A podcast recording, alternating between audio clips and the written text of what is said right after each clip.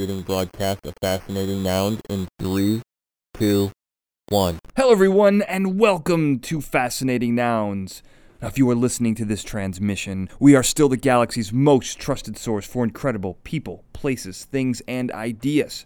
Now, together we arrive at this curious nexus point, and we will explore the strange, unusual, offbeat, bizarre, intriguing, interesting, invigorating, quirky, quaint, quizzical, weird, wild, wacky, the fun, the frivolous, and the fringe, plus all the spaces in between. I am your host, Daniel J. Glenn. Hello, Fascination. Welcome to the show. Well, so you know I'm the analytical mastermind. What I like to do is to bring in information, critically think about it, and think before I speak. It may not appear that way, but that's at least what I attempt to do. So I encourage that. And those listening, I'm guessing you are a critical thinker. You like to believe that you use logic and reason and, you know, take in what you hear, be a little skeptical about it, but also try to come to the most logical uh, conclusion. Well, I'm going to help you with that today because I encourage that. Of course I do.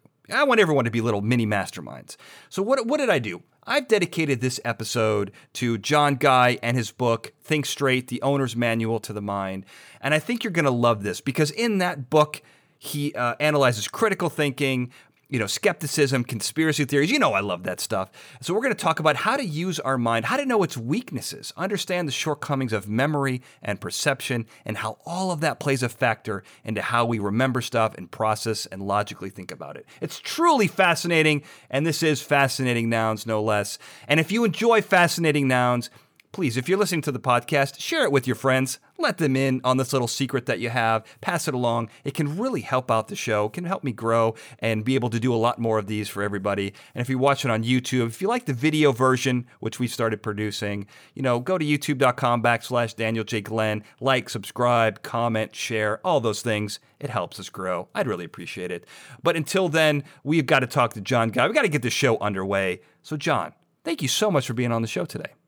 Uh, but I got to tell you, John, I love your name, John Guy. Right? I mean, you can say so that guy. It's super easy. You know, hey, my he's my guy. You know, I mean, it's it's pretty cool name. Do you do you like Johnny? Because I love saying Johnny.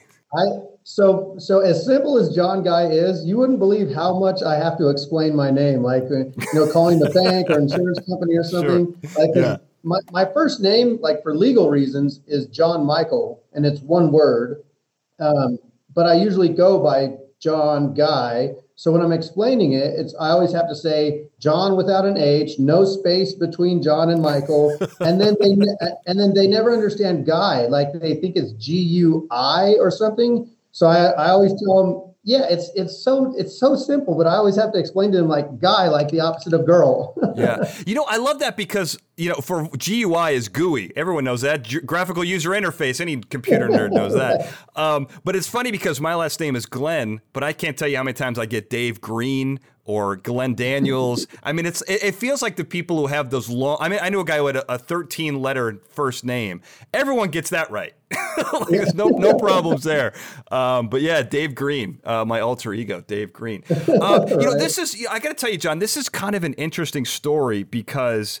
You know, this may be, we may discuss here one of the biggest turnarounds in fascinating nouns history because your story starts with you making arguably one of the most emotionally charged, irrational decisions in the world that almost, frankly, ruined your life. And at the end of that, you ended up writing a book on critical thinking entitled Think Straight, the Owner's Manual to the Mind. So, you know, I mean, it's, we're going to get into how you go from one to the other. Now, I got to tell you, I'm kind of a kindred spirit. Most people don't know this, but I have a little bit of a temper. So I understand how emotions can kind of change your reaction. So you won't get any judgment here. Um, but I want to talk about that. But before we get into your story here, John, you know, I want to know the, the, the audience wants to know here. Did you, know, I'm known as the analytical mastermind, you know, the patron saint of critical thinking, and you reached out to me about reviewing your book, and I, I respect that. You know, you wanted to be on the show. Now, the question I have for you, John, is. Is that because you know that an endorsement from me will take this book to critical heights, giving it the credibility it needs to reach that next level of, of intellectual academia? Um, is there an or there, or is that? no, that's um, nope. They're not at all.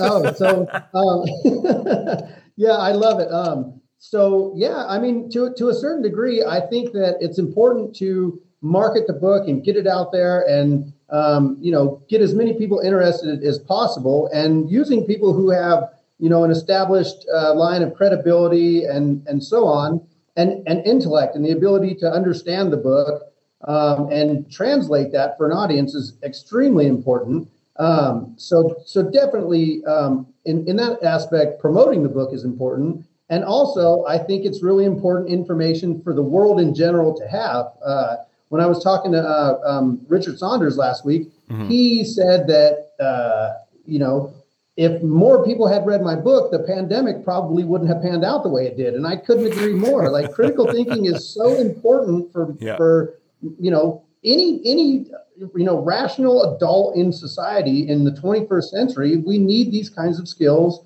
um, in, in order to make proper decisions. So yeah, I guess it's a combination of those two things. Well, I like. Well, I'm giving it my stamp of approval here, John. So you you, you have it. So that's good. That's uh, the world needs to know that. I will tell you what I like about this book is that you know a lot of the techniques in the book are things that I kind of knew. You pick them up along the way, and I think most people do as well. You know, you kind of learn that memory's not quite as good. You kind of learn that your eyes are seeing green, but what is green? You know how that takes in how you know how people make arguments. You can kind of learn, the, you know, how people you know fools arguments and where they come in and how they seem to make sense, but they don't. Sure. You know, specious reasoning and all that. We kind of learn it as we go along. But this book does a great job of kind of tying everything together. Not only does it list everything, explain it, but it ties it into this broader scope, which is, you know, it's the subtitle of your book, The Owner's Manual to the Mind. Like, how does the brain, well, it's not from a chemical standpoint, not how does the brain work, but how does this organ process information and how do we utilize it to take in what we see in the world think about it, and then spit out what we believe in the world. So I, I really enjoyed that part of it. You tied everything together there, John. Yeah, thank you. I appreciate that. That's uh, um, that's good feedback. I, what I try to do is like I, like I have, you know, uh, I'm really big, big fans of like Bill Nye and Neil deGrasse Tyson and Guy mm-hmm. P. Harrison mm-hmm. and Richard Dawkins and people who have have been able to take really complex scientific issues or arguments and really made them available for the layperson. So um, you saying that I did a good job at that is like fantastic news. You know, I'm really happy about that. Um, and yeah. and I really did try hard um, to write the book in in a way that um, lay people can understand it. Right. A lot of a lot of books on critical thinking. Um, they're really um, they're really jargon laden, jargon laden, mm-hmm. and they yeah. they kind of they kind of write the book as if everybody reading it already has what you were talking about, like those rudimentary um, basics about like logic or memory or, or, or, whatever. And I wanted to go kind of more into the weeds with it. Um, I remember early on um, when I first started writing it, I picked up uh, Schick and Vaughn's book, How to Think About Weird Things. And I went, I went, damn it, they already wrote my book. right, right. Yeah, yeah, yeah. You know? and, yeah. and so I kind of was striving to um, make it a little better than Schick and Vaughn's book, and not in the sense that that, that it's um, you know their book was wrong. Their their book is fantastic, but I wanted to go a little bit more into the weeds of the issues and kind of um, contemporize them so that we um, so that a general reader can, if they're interested, they can look at the bibliography, they can go back and do their own research about uh, any particular topic that's relevant to, to today or even in the in, in the past. Well, now I think you do that. Now I will say, as a caveat, it isn't super accessible to everybody. I mean, because you do go into the weeds, but I think science, philosophy, uh, uh, th- I mean, it's, really a modern philosophy book. Th- those are difficult to make accessible. So it's not it's not inaccessible, but I don't know that it's readily available for everyone reading it. That doesn't mean everyone shouldn't try, because I think there's a lot of good stuff in it. Uh, but let's talk about it. So this is the culmination. I mean, this could be considered your life's work here, uh, but this kind of came to be under very interesting circumstances. You know, I teased it earlier. So let let's talk about this because you know I think it's important to watch your journey, and and and also it's it's extraordinarily interesting to see how one person can go from making an irrational decision to writing a book on how everyone should make rational decisions. So let's go back. You're 19 years old. You've been in, I think, Laramie, Wyoming for two weeks. You moved from California.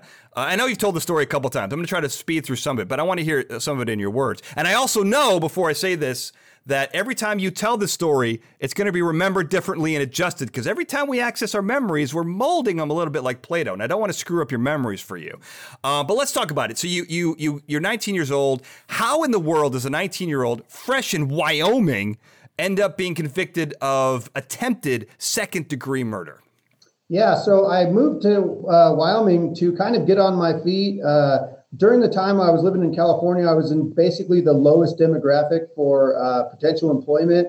Um, so the, the, market for getting a job out there was terrible. Um, I moved to Wyoming because a buddy of mine lived out here and he had an extra room. And he said, basically, if you can pull your weight as far as like food and gas goes, then you're welcome to stay. I won't charge you any rent.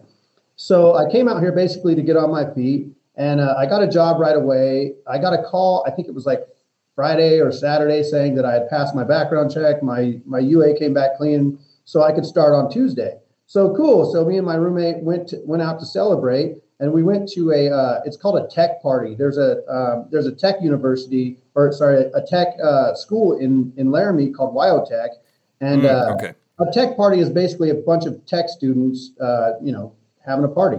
So we went to a tech party. That's and that's important to point out because I don't think anyone would have gotten that that a tech party is is partying with tech students. So that's right, good yeah. that you that's good that you pointed that out. Critical thinking, you're using it, John. We got it's it. It's not a it's not like a techno party. right, right, right. That's fair enough. Fair enough. Fair enough. Yeah, yeah. yeah. So it's, tech, um, it's tech technical people having a party, right, which yeah. has got to be kind of a lame party. No offense. I know a lot of technical people. I don't know that this thing is popping off the rails. Is what I'm saying. Yeah, it wasn't like an IT desk party or anything.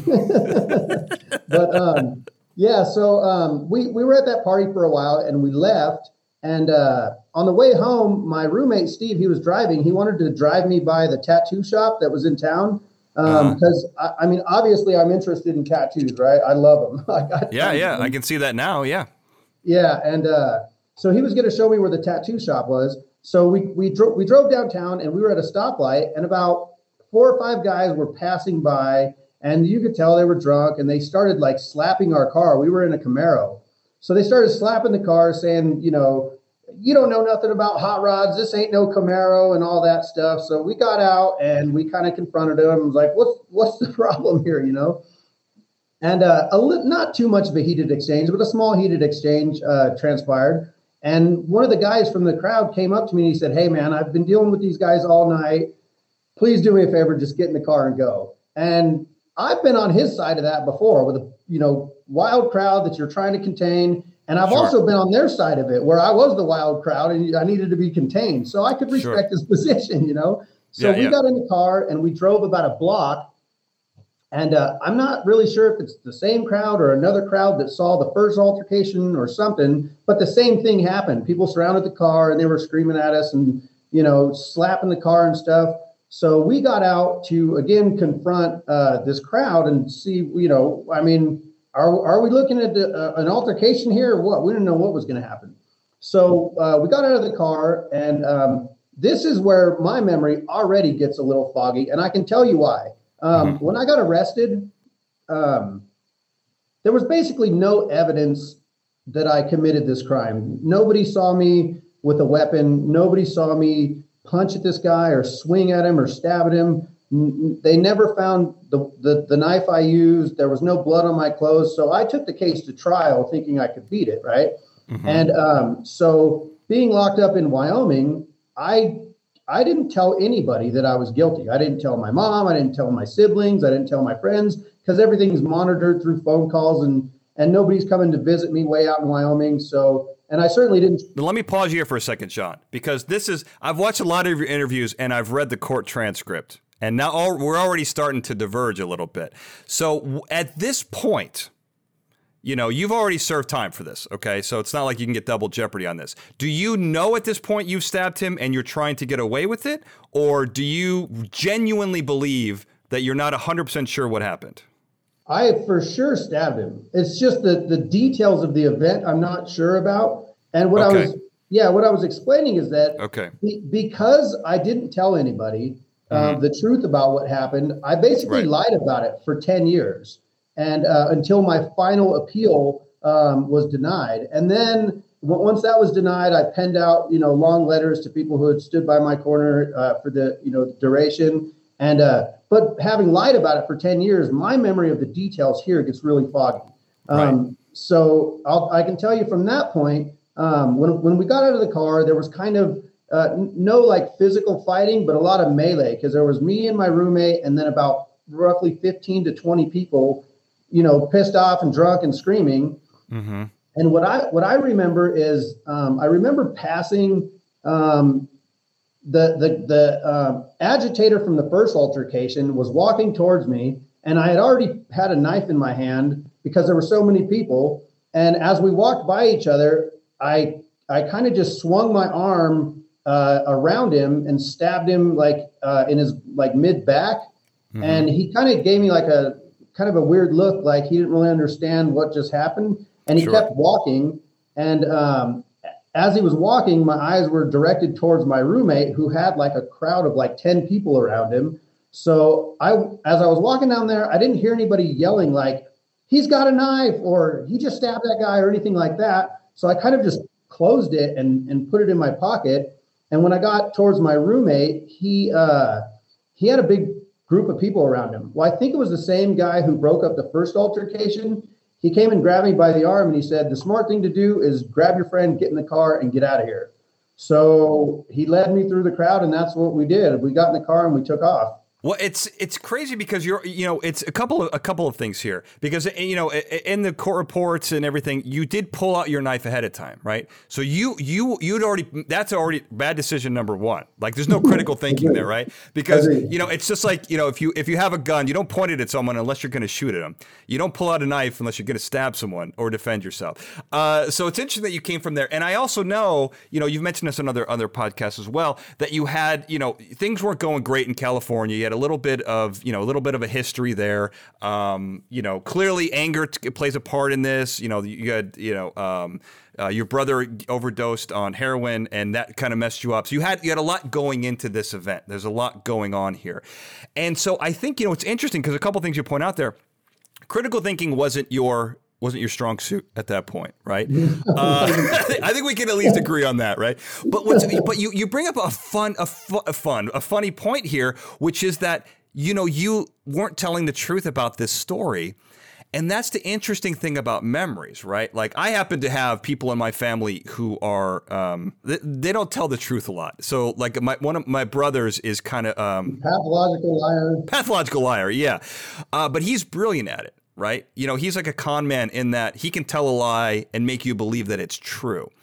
And so there's an interesting thing going on there with memory. I never know what he believes is the truth or not. But what you're saying here is fascinating because it's you remember the events in a certain way, but then you had to not tell the truth because you're trying to get. Look, everyone's trying to get you know get away with it. You're trying to you know not get sent to jail. So for ten years you don't tell the truth, but then you're telling yourself a story which then kind of supplants the original memory, or at the very least confabulates it, where now it's part of another memory, and so it's hard for you now to recall that memory. That you know, and that's one chapter in your book, and that's super interesting because you know even at one point, you know, it's funny in the uh, in the court reports you talk about how you don't remember having having the knife, and you know you, you, had people go on the stand and testify that you didn't have a knife, you lost it weeks earlier, and then on a podcast you tell the guy the make and model of the knife, how it's spring loaded. So it's it's interesting because in some ways you can't really tell fact from fiction, but that is important because you know, again, you're using critical thinking in one respect because you're trying to get out of a crime. You're trying to use the evidence in your advantage, which is what every lawyer does and every every person does. But mm-hmm. at the mm-hmm. same time, in the way you're changing events, which then alter your perception of reality. I'm giving you a big mishmash here, but that's all the stuff you've just talked about right now at the beginning of the story, um, which you know is kind of interesting. What do you think about that? Yeah, and I think it's especially uh, compounded because not only was I um, I not only was I lying and had completely fabricated an alternative story that I thought was convincing for um, people in jail and the lawyers and the court systems and all that, but I was actively trying to convince myself that it was true so that my presentation was more compelling. Right. So it's like uh, method. You're like a method actor. You didn't even know it. You're doing method. exactly. Exactly. And it was, uh, you know, and and uh, I always tell people that when they ask like what doing time is like, I always tell them it's like that last 30 seconds in front of the microwave that just takes forever, but mm-hmm. it is forever. It takes like, you know, to right. do to do 10 years. years. in prison, it feels like 50 years, you know? Yeah. And yeah. um so for 10 years, uh, I was, you know, anybody who asked, I would tell them, and I was, I would kind of um, make myself out to be the victim because, I mean, in in in all reality, I think that I was overcharged and I think I was over sentenced. Um, mm-hmm. I I was charged as you as you mentioned with attempted second degree murder, and I did not intend to kill that guy. I intended to stab him, which is right. an aggravated assault, but I certainly right. didn't yeah, attempt yeah. To, to kill him. If I attempted, if I wanted to kill the guy, I would have tried harder.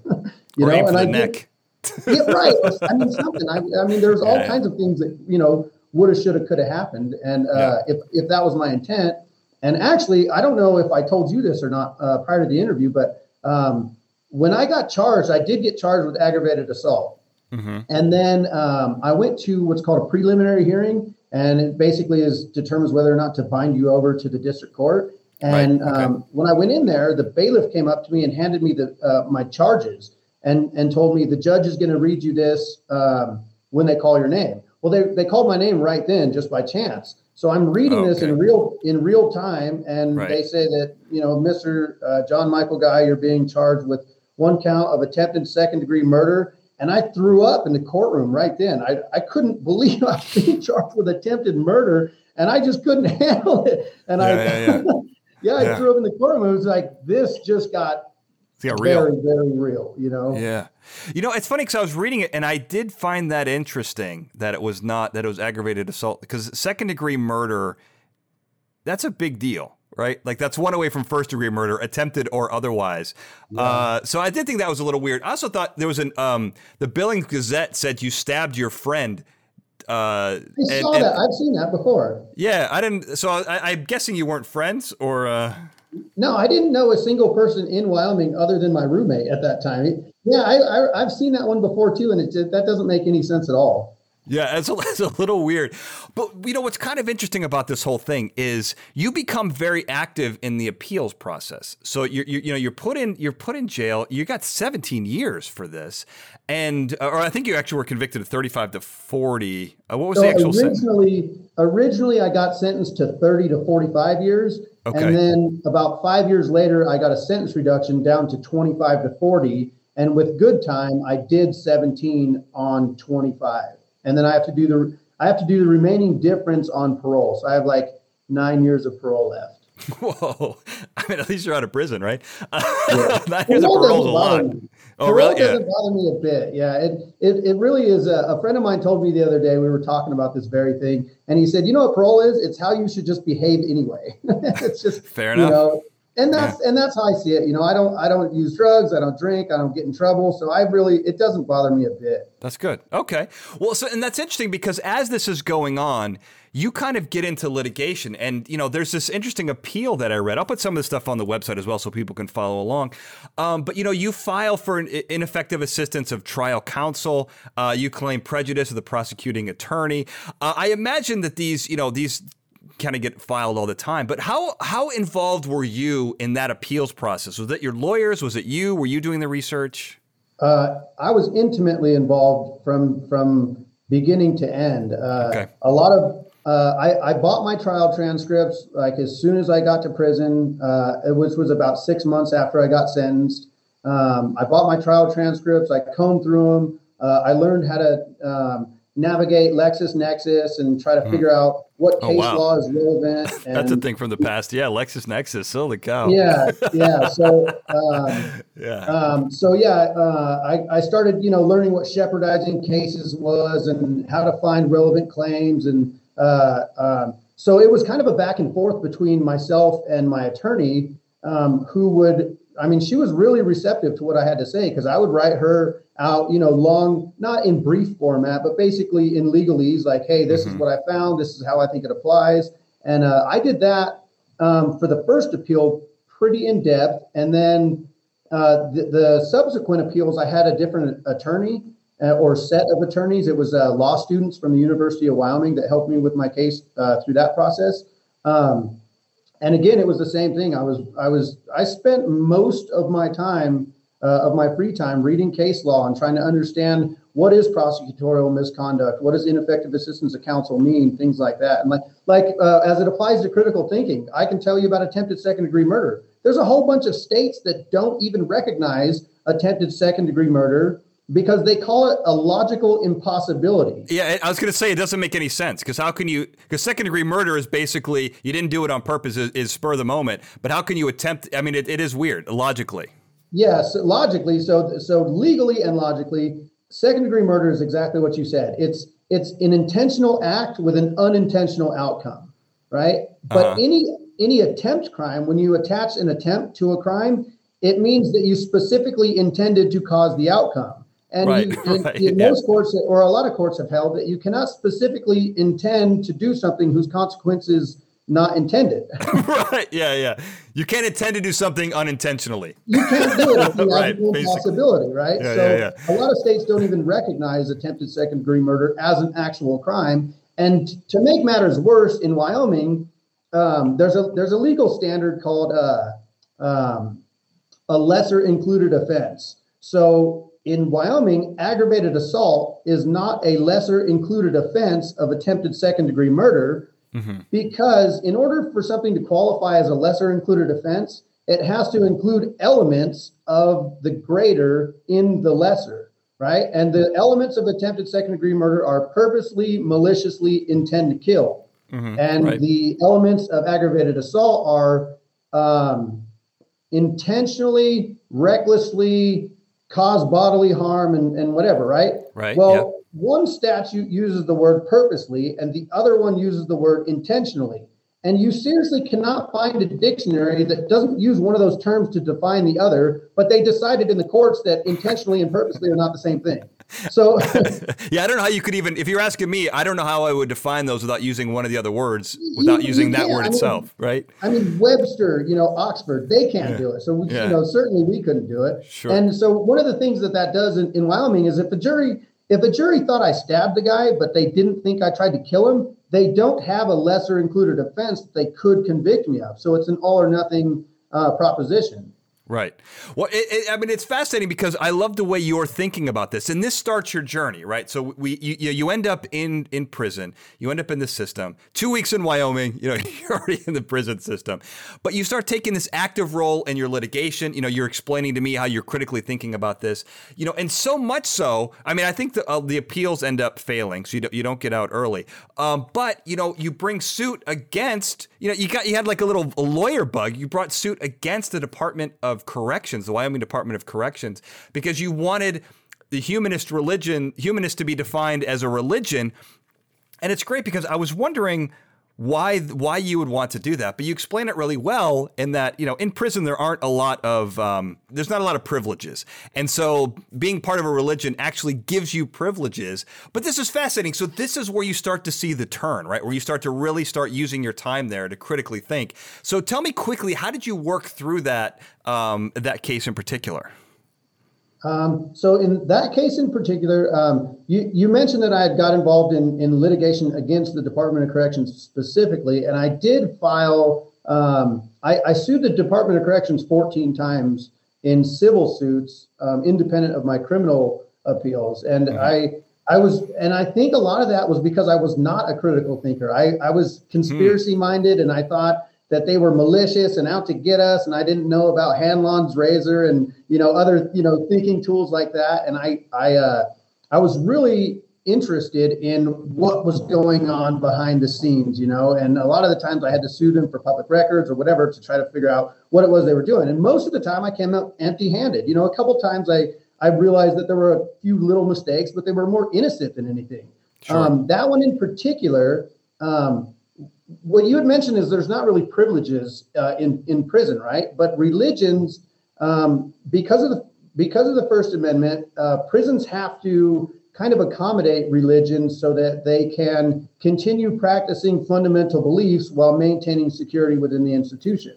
Right. So mm-hmm. things like um, having particular jewelry or eating certain foods or um, having certain like ornaments that are pertinent to their practice or whatever, those things are permitted if you are religious. If you're not religious, you do not get to eat special food, you do not get to have jewelry, and so on and so forth. So right. this is part of that whole problem with religious privilege, not just in, in the penal system, but in our country.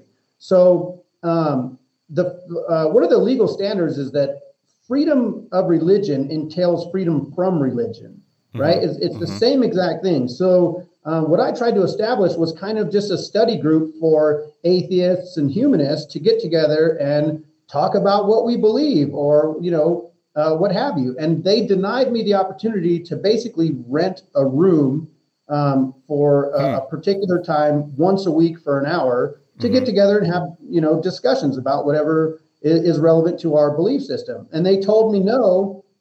Um, you know, humanism is not a religion as defined by our policies and I so I sought to change that because they wouldn't they wouldn't say it, was. So I contacted uh, the American Humanist Association, and um, they responded. And a few months later, they had reached out to an attorney in Wyoming uh, who could practice law in the state. And uh, he showed up to visit me one day, and he said, "You must have some powerful friends in Washington." And I said, "Why is that?" And he said, "Because they got me down here for free." oh wow, so, that's great. yeah, so um, so he he and I still talk too. He's a, he's he's an awesome guy. He's a great man. Uh, Steve Aaron is his name. Uh, he, he's he's an amazing attorney and and actually really a good friend these days. Um, but uh, you know, we went over the case and um, we took it uh, to court. And basically, what the what the Department of Corrections did in that case was, um, in order to um, avoid any kind of uh, attorney's fees or punitive damages or uh, injunctions, they basically just changed their policy. They just wrote humanism into their book of approved uh, religions and said, "Oh, the lawsuit is moot. we do we do allow this now." Okay. And uh, so I won, but I didn't really win. sure. Well, you didn't have to pay for the lawyer, but but that's great. So you're so that so that was your first victory, really. Like that's a legal victory. And mm-hmm. you know, I think you mentioned someplace. You know, you you were into litigation. You were doing all this stuff. Clearly, you were thinking about it. Clearly, you were looking at all the angles. How does this stuff work? How does it work together? How do, what what are definitions? How do we perceive that? You know, that that's all part of that critical thinking process. And after the, the litigation, you know, you got into science, philosophy. You know, and this is a well cited book, and it was written while you were in prison, correct? I mean, this is so this must have been very difficult to get all the books. You know, you got to do all the citations. Uh, you know, you got hard to research articles. Uh, but this, you know, this seems to be a culmination of that process, which started the reason you were in there. And this is not what a lot of prisoners do, right? Like the reason you were in prison becomes whether you intended or not, becomes the driving force onto how you uh, you righted that wrong. Like you know, it almost seems like you made this goofy error, and you're like, how? What can I do to make sure that that never happens again? And that was the culmination of this book. Uh, so walk me through how you started it and and a little bit of the process and how this book came to be. Because I want to get into some of the details, so I don't want to get too caught in the weeds. But let's yeah. let's talk about how you started this this book. Well, I want to. I want to. I don't want to give myself too much credit there, um, and okay. I appreciate it. Well, you're not but, like um, me then, because I would take full credit. so you and I are two very different animals, but do you take as much credit well, as you think you deserve. So, so you're right in that I did make a conscious decision to try to, uh, you know, turn this negative experience into something that was worthwhile, that not only benefited me, but but other people in the process. Mm-hmm. And uh, I think that you know the, the whole thought process of what can I do? How can I do that? Was integral to making that change. Um, but where I want to take a little bit of credit for myself is that it took me, you know, it took me 10 years in prison to try to get to that place where I actually felt like this was something that I needed to do.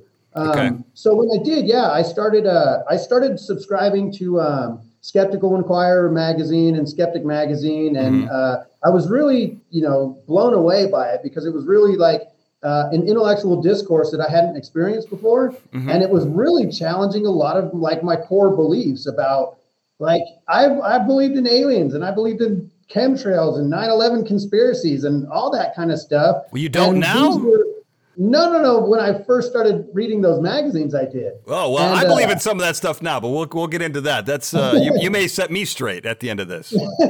so yeah, so um, and it was really what I respected about it is is um, in my experience, skeptics and and skeptical communication is extremely respectful, and it's not like you know this this uh, highfalutin condescending conversation. It's like here's the evidence, here's how we looked at it, and here's what we concluded. And I really appreciated kind of that logical process of sure. walking somebody through the, you know, something that they may believe strongly and and now don't don't anymore. It was really right. good for me to make that kind of transition.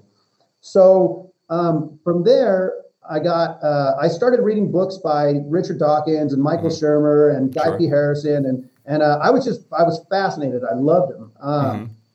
and I came across a, a, DVD great course by uh, Professor Steven Novella um, called Your Deceptive Mind, and uh, it, it was it was you know fantastic. I loved it, and I thought, why don't prisoners have kind of a prison inmate ran group where we could teach this kind of stuff to each other because I, I really thought at the time that it could make a serious impact on recidivism.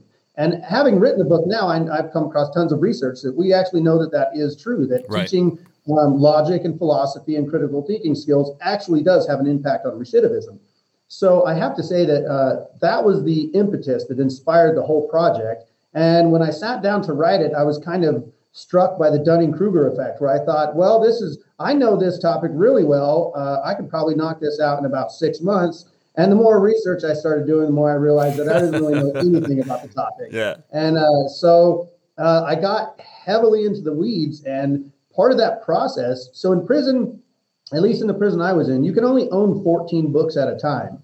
So uh, if you're looking at my bibliography, you're like, well, how did you how do you have 300 books in there, right? Mm-hmm. Um, what I would basically do is I had kind of a team of supporters of family, friends, and uh, academics and professors who taught uh, at colleges. Mm-hmm. And I would basically say, "Hey, can you buy me this book and this book?" And I would, you know, I would ask my mom, or I would ask my friend Dave, or ask my friend Jamie, or whatever. And a bunch of people would just send me, you know, five or six books at a time.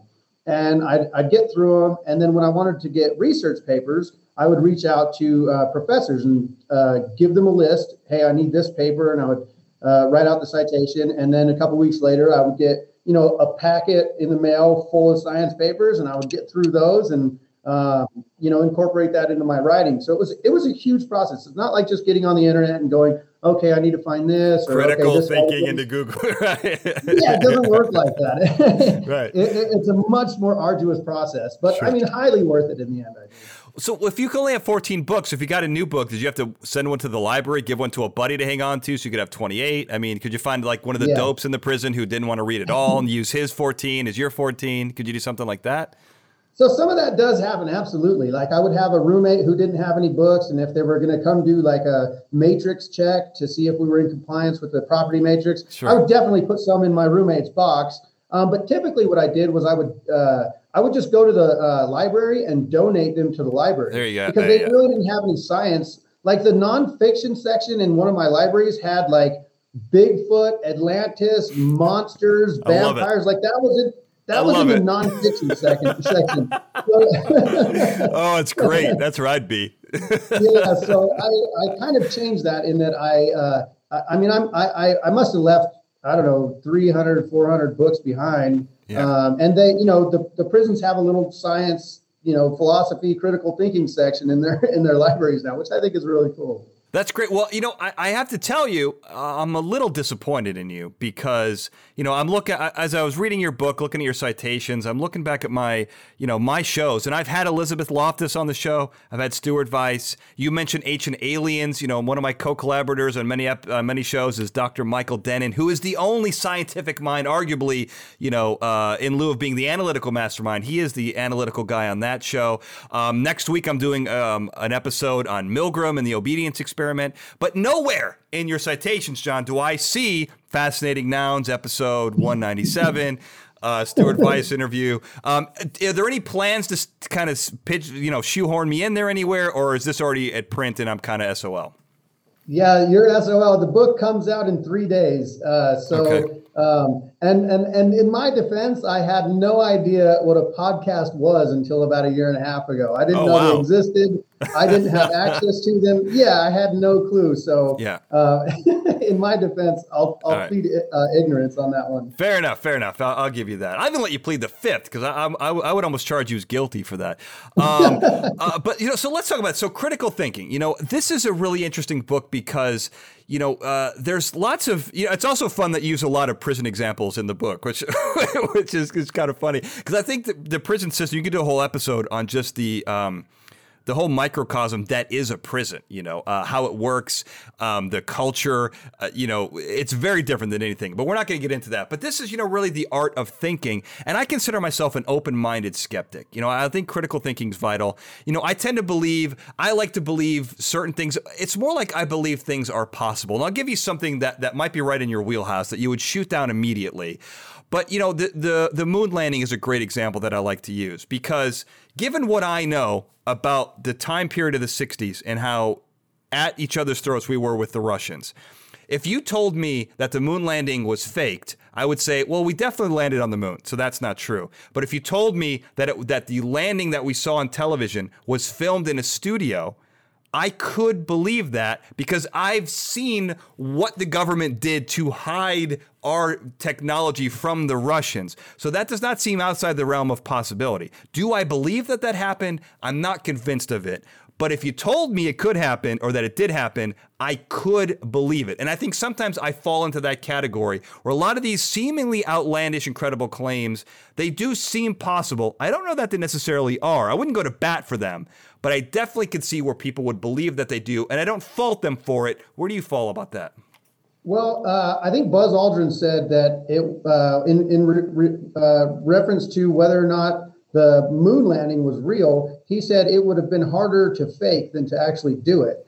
And you know the mm-hmm. reason for that is because there was like about 400,000 people involved in that project. And in order, if you've ever been in a, involved in a project with more than six people, you know that it's extremely difficult yeah, to oh, get yeah. everybody to, to agree on something. Definitely. And then when the project gets a little bit bigger, it's almost impossible to know. Uh, you know, the left hand never knows what the right hand is doing. So, in especially in the government, yeah. Yeah, I mean the government. I mean Stephen Hawking said that you know uh, if if uh, he was talking about aliens visiting the planet, and he said if the governments are conspiring to keep uh, alien invasions a secret, then they're doing a much more competent job at that than they're doing anything else. Because you know right. governments are infamously terrible at most things that they do. Now, now we'll say I'm going to pause you there because to counter that argument if that is true, I happen to believe in aliens, and I've interviewed several people on here who are very convincing, and I'm not easy to convince. But I will say that the stakes for hiding alien presence here would be much higher than say the stakes on you know passing climate control right like those are high and i think that our, our impending doom could be at stake but i think even alien visitation given what that could do to the public is higher and therefore the higher stakes i think would create a group that would do a better job. So, you know, to compare it to the traditional everyday runnings of the government, I understand that, but I think that that would that would be another tier. That would just be my argument against that. Yeah, and I, I would say that like if, if if we assume that the aliens have visited the planet, then we can't be American centric about it and assume that they're just visiting the United Definitely, States. Right. They yep. they would probably take an interest in China and Russia, and a lot of the times these countries are at, at great odds with each other mm-hmm. and using something like, hey, you've been lying to your citizenry sure. about alien visitations and we know yeah. about it is a huge blackmail option. And that's never happened. Right. and uh, I mean, even even deeper into that, um, if you get into um, uh, books by like Carl Sagan or uh, Lawrence mm-hmm. Krauss, and they talk about the actual physics of space travel, right. what would it take for an alien uh, or extraterrestrial to to even come across our planet, right? Let alone invade it in secrecy um, for you know whatever you know purposes they have.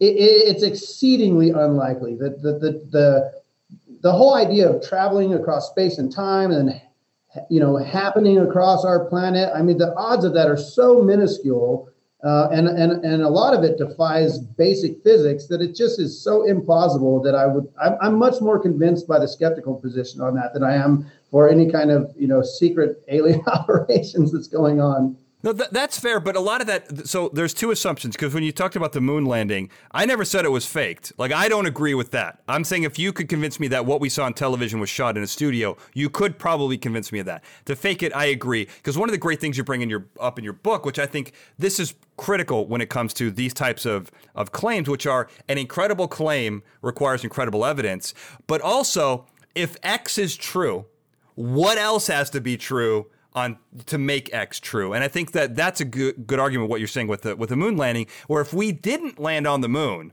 there is so much else that would have to also be true to make that true. And those I think at the very least we what is true is true, what isn't isn't all we can do is figure out, you know, make our best guess on it. But I think those are ways to really narrow down what could be possible and what isn't possible. And I would say that when you're talking about alien visitation, there's a lot of assumptions that aliens happen to come across us. When when you talk to some people who are into this, they say, well, either they're responsible for us or they've been visiting for a very long time. So it isn't the the act of it being random makes it more plausible. I'm not saying significantly more plausible, but it's not it may not be random and therefore makes it a little bit a little bit of a different argument, but I still think what you're saying holds a lot of water. Yeah, for sure. And I, I that was one of the things I stressed throughout the book is if if if X is true, what else has to be true? Right. Um, if the government is concealing uh, uh um, alien visitation, one of the things that has to be true is that they are spending money to conceal this operation, yep. right? And if that's true, then we have to have people who have an assiduous effort to conceal that kind of spending so that FOIA requests don't uh, unveil their operation. And if we assume that's true, then that operation also has to be funded and covered up. And it's kind of like an infinite regress of cover up after cover up after cover up.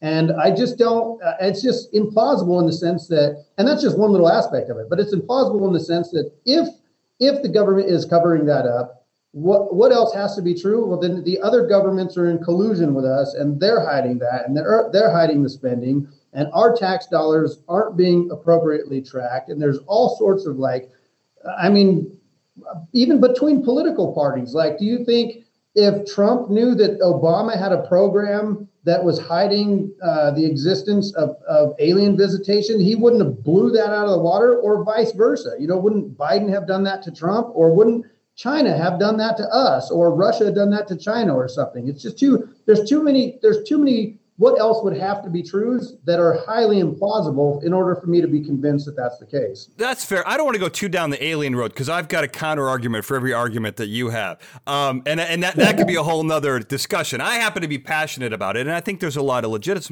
legitimacy to it. But one of the things that, that's interesting about our conversation here is you have this great analogy in the book, the, a brain like a vending machine.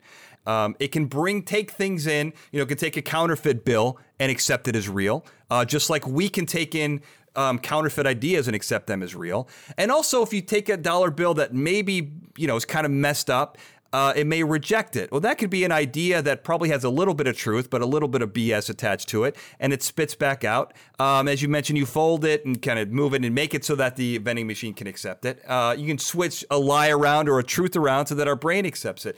Uh, I really love this analogy. Did I butcher the analogy? Did I get it right? And how did you come across this? Um, so no, you got it. You got it right for the most part. Um, okay. One of the one it. of the challenging things about this analogy was it is such a powerful analogy, and you can really push it pretty far.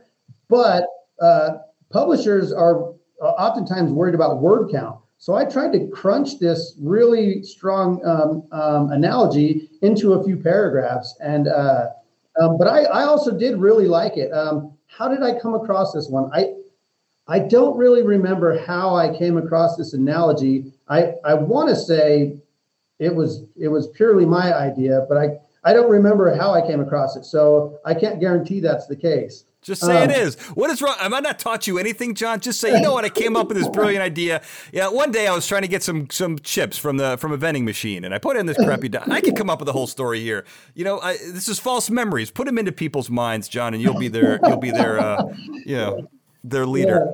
Yeah. Um, that's great. Um, well, I'm not really sure, but I know I, I will take credit for um, for for developing it and, and pushing it to its limits. And uh, and uh, so yeah, the idea is basically that um, our brains kind of work um, like like a vending machine does, in that it accepts information.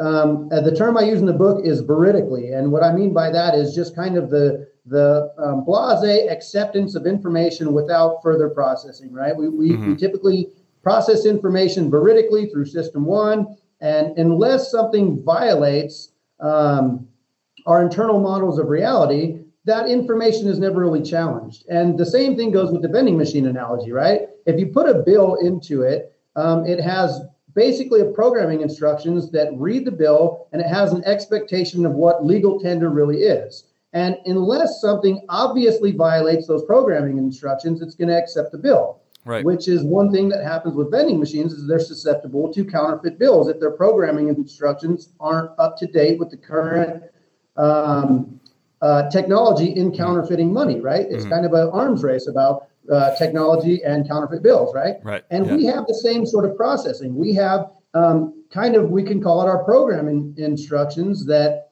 uh, look out for counterfeit bills, right? And uh, and if something is obviously wrong with the bill or the information that, that's given to us, then we activate system two and we kind of an, analyze it, see what's wrong with it, and then send it back to system one for processing, um, whether it's to reject the information or accept the information. And um, like you mentioned, you can you can get even if you have a good bill, right? Good legal tender, and let's say you have good accurate information. If you if you smooth out that bill and feed it back into the system, sometimes it still doesn't take. It right. still might not take. Your the programming instructions say no, this is not good. Right. And if our internal models of reality um, are discordant with what is what is actually represented of reality, it doesn't matter how accurate the information we're fed is. It doesn't matter how much smoothing out you can do, but people might be fed that accurate information, and their internal models of reality or their programming instruction says, "Uh-uh, this isn't true. I don't believe it." And I think that that's fascinating because, you know, when we get to memory and our perception, how we actually perceive reality, there is this belief that A, memory always works and it's like a video camera. And if we see something, we believe it. But this is interesting because you know I mentioned I, am not one to shy away from a shameless plug. I did an episode with with the memory expert Elizabeth Loftus, and we talked about how you know how imperfect memory is and how it can be changed and, and molded. And in that we talked um, about uh, Dr. Julia Shaw, who uh, yep. won't do my show. I got, I've been trying to get her on the show. She's fascinating, uh, although a little diabolical because she created an experiment where she actually put created false memories in people's brains. So uh, this people tells you, committing crimes that never happened.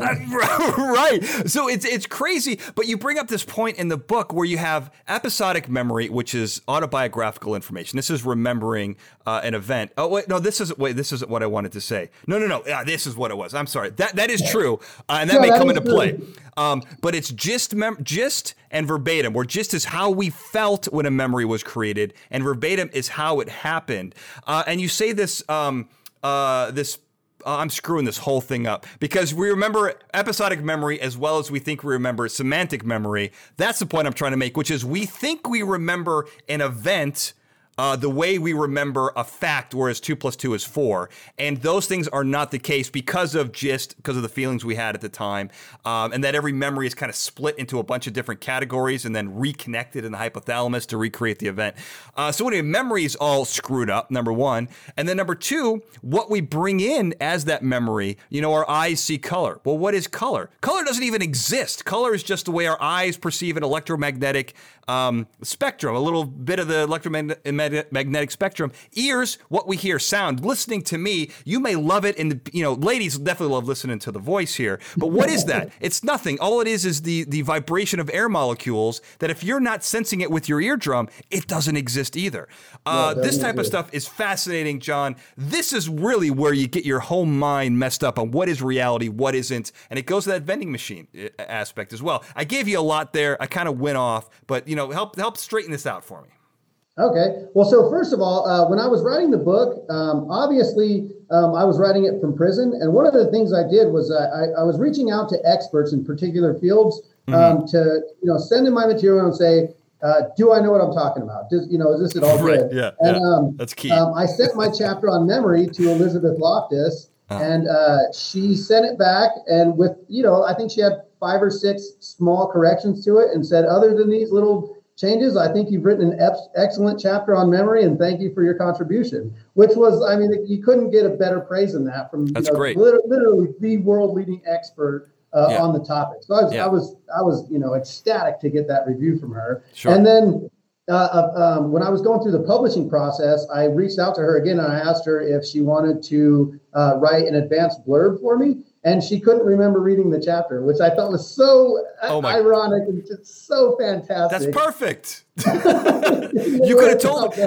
if you want to take a page out of Julia Shaw's book, just tell her she already wrote the the, the, the beginning and she just needed to rewrite it. I mean, you could have yeah, exactly. implanted a memory. This is you, you miss an opportunity here, John. That would have been so fantastic. Yeah. Um, but so yeah, so what you're getting into is uh, my discussion about um, the differences between episodic memory and semantic memories, right? So episodic memory, as you alluded to, was um, you know uh, understanding things like uh, events or concepts or um, ideas or, or so on. And then uh, semantic memories is, is more about under, uh, remembering details mm-hmm. um, about particular things, right? So, like you said, two plus two equals four. Uh, you know, red looks this way, or you know that building is square, right? Right. So when the, the so because we have um, the, the, the degradation for semantic memories is, is significantly less than it is for episodic memories, right? And because we can remember a lot of those things like names and places and uh, other fascinating nouns, uh, mm-hmm. right. we, can, like we, we confuse ourselves into thinking that our uh, episodic memory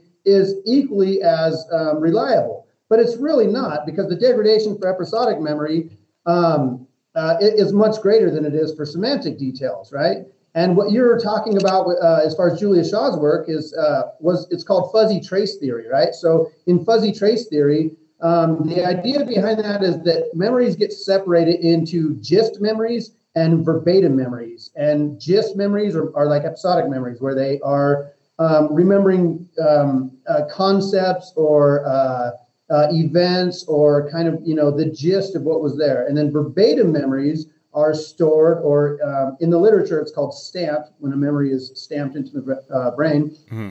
um, uh, ver- verbatim memories are things like exact details like this person was wearing this hat on this day or this is uh, you know this is exactly what happened or, or, or whatever have you. And what what Julia Shaw shows um, in her book um, The Memory Illusion is that gist and verbatim memories are actually stored separately um, in, in different compartments of the brain. And then when you when you try to bring that information together, you have to retrieve them from both sections. And you can either retrieve all of it, part of it, part of one or the other, one and not the other, or none at all. And, right. and so this whole uh, process of of uh, memory storage and memory retrieval is is a hugely complicated process and there's right. a myriad of things that can go wrong during that process but we're completely unaware of that because we think that our memory like you said works kind of like a camera yeah. uh, or a video recorder and we we don't understand that what we're doing when we're recalling a memory is we're we're changing it a little bit and we're adding details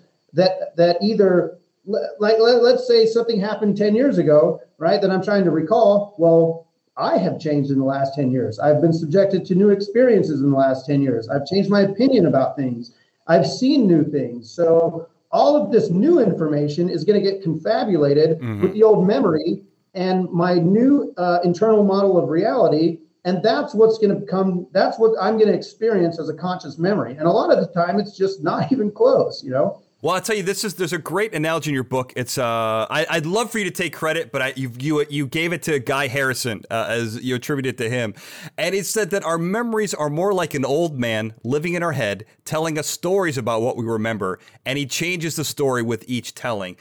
That that is accurate. I mean, if you wanted to describe our memory, that feels like it. And you know, sometimes yeah. the storyteller may be better or worse. You know, there's some great storytellers who get things just right. There's some storytellers who like to make things a little more exciting. Don't let the truth get in the way of a good story, kind of a thing.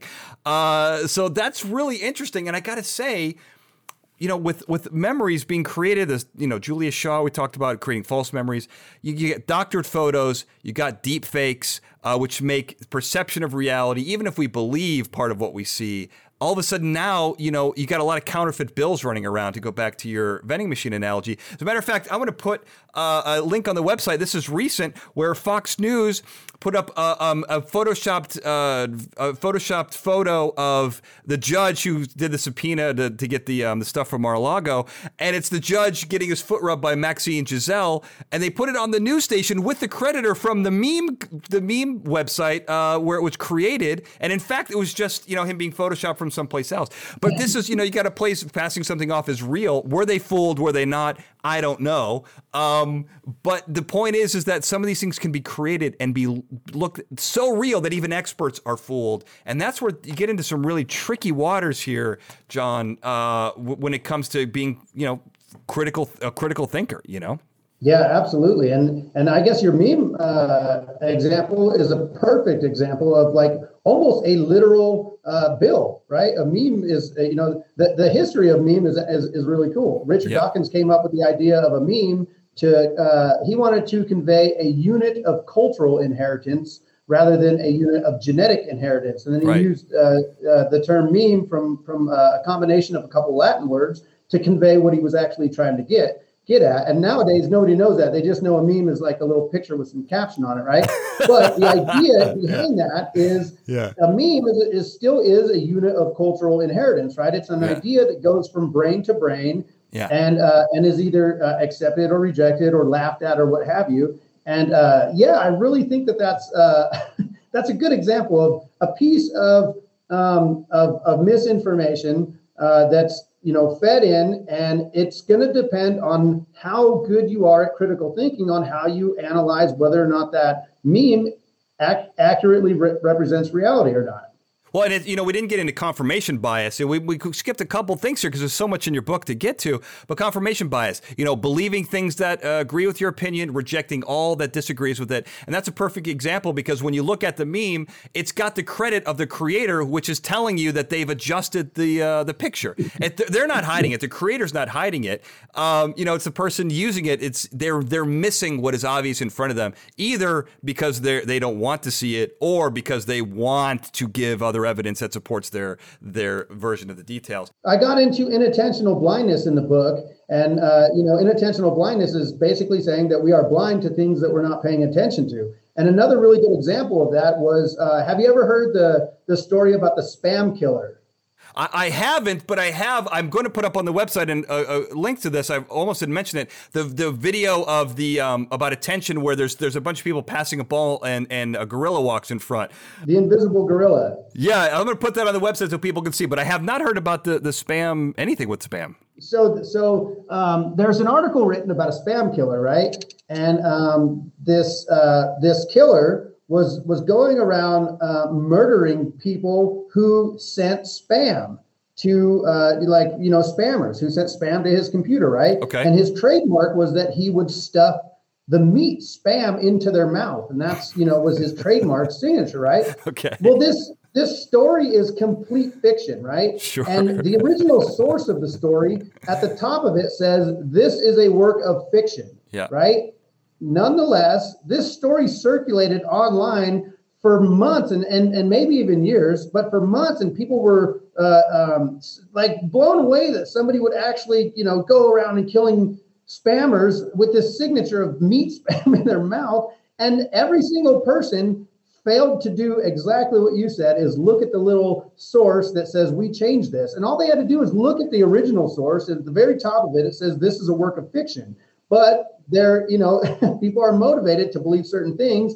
And when inattentional blindness and confirmation bias and those things come into play, they're going to completely miss that big bold letter that says this is fake. no, you're exactly right. I mean, that's what War of the Worlds comes to mind. You know, I mean, there was uh, an announcement given at the beginning of the show. Now, that's audio. You can't go back to the beginning rewind it. Wasn't any on demand at the time. Uh, but something similar goes on. But if you're not listening to all the details, you can believe something that isn't true. So the book comes out in three days. It's wonderful. This episode will air right as the book's coming out. How can people get a hold of it? Uh, how can people find you if they want to carry on a conversation? How do they do it? People can follow me on Twitter at Skeptic Jon Guy, and that's Jon with no H. Um, they could also look for my writings on thinkingispower.com, which is a website dedicated to promoting critical thinking and understanding uh, the the basic ideas behind it. Uh, and they can buy the book Think Straight: An Owner's Manual for the Mind on Amazon.com, Barnes and Noble, or pretty much anywhere uh, where you can get books online. I don't think I'm aware of any online distributor that doesn't have it at this time. And uh, on Twitter, you can follow me for uh, future writings, um, new projects, new releases, and all that kind of stuff. Okay, wonderful. Well, I, I, will make sure that we have links to everything, uh, uh, you know, up so people can find it. And of course, if you want to find me, if you want to find the show, it's Fascinating Noun on Twitter, Fascinating Nouns on Facebook, and it's youtube.com backslash Daniel J. Glenn if you want to watch the videos. And all of this is encapsulated on one website, and that's fascinatingnouns.com. So that's where you find me. You know how to find Jon.